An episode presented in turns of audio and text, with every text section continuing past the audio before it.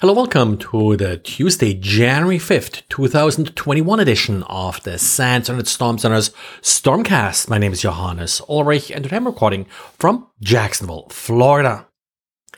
In diaries today, Jan did sort of well a year in review. He looked at his uh, last year's quarantine email inbox and essentially picked a random interesting looking sample and is sort of walking us through the different obfuscation techniques used in this particular sample.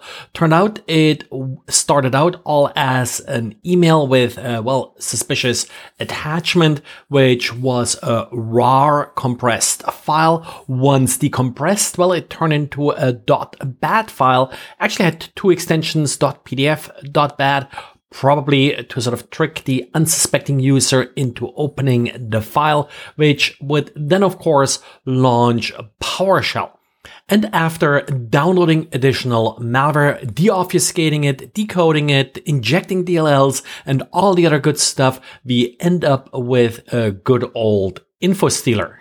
So overall, a real neat sort of summary of uh, current evasion techniques, while none of them is uh, particularly sophisticated or difficult to analyze, just uh, getting the entire sequence uh, straightened out and getting all the parts can be quite complex. And Citrix released a fix for the DTLS vulnerability that has recently been abused uh, for distributed denial of service attacks. So this uh, was not really an attack against the Citrix server. Instead, the Citrix server was used as an amplifier. And due to all the traffic this generated, this actually sometimes then resulted in a denial of service against uh, this uh, Citrix server, even though that was probably unintentional.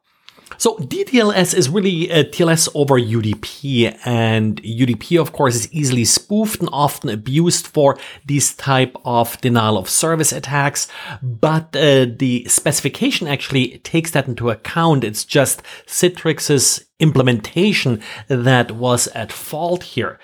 The first thing the client sends to a server is just like in normal uh, TLS, a client hello, basically just saying, I want to talk TLS to you. The server is supposed to respond with a hello verify request. This is a short response that does not lend itself to any substantial amplification and it just includes a cookie that then the sender has to respond to in order to basically verify that the request was not spoofed. But this is what went wrong here with Citrix's implementation. It did not actually do this part of the handshake, or at least not uh, verified. And it would then respond immediately with the server hello and the certificate and that to this very large, I believe it was a factor of about 30 amplification that was then used in these denial of service attacks. So if you're using DTLS with Citrix, then definitely apply uh, this update. And uh, yes, you're more protecting others than yourself. But uh, if you are being used as an amplifier, even if it doesn't cause denial of service on your system, it still uh, probably degrades performance. And in addition uh, to applying the update, you also need to enable the Hello Verify request. So follow Citrix's guidance in how to do this.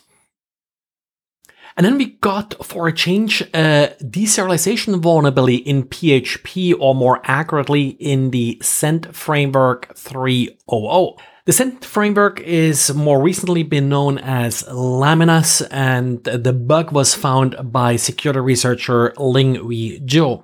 The root cause here is that the stream class in Zend, uh, which uh, is commonly used uh, to access files, uses in its destructor where it deletes the file uh, to string methods. So if you're not passing the file name as a string, if you're passing it as another object, it will try to convert this into a string, blindly calling the toString function of that particular class, which of course may then be used used to execute arbitrary code. And that's exactly what was demonstrated here. So while uh, this particular vulnerability was demonstrated in the Zend framework, uh, the Laminas project does include the vulnerable code as well. And you do want uh, to update this. Now, this does not affect every single uh, PHP website. This requires that you're using the Zend framework, even though it is uh, somewhat uh, popular for PHP projects. Well, and this is it for today. So thanks again for listening and talk to you again tomorrow. Bye.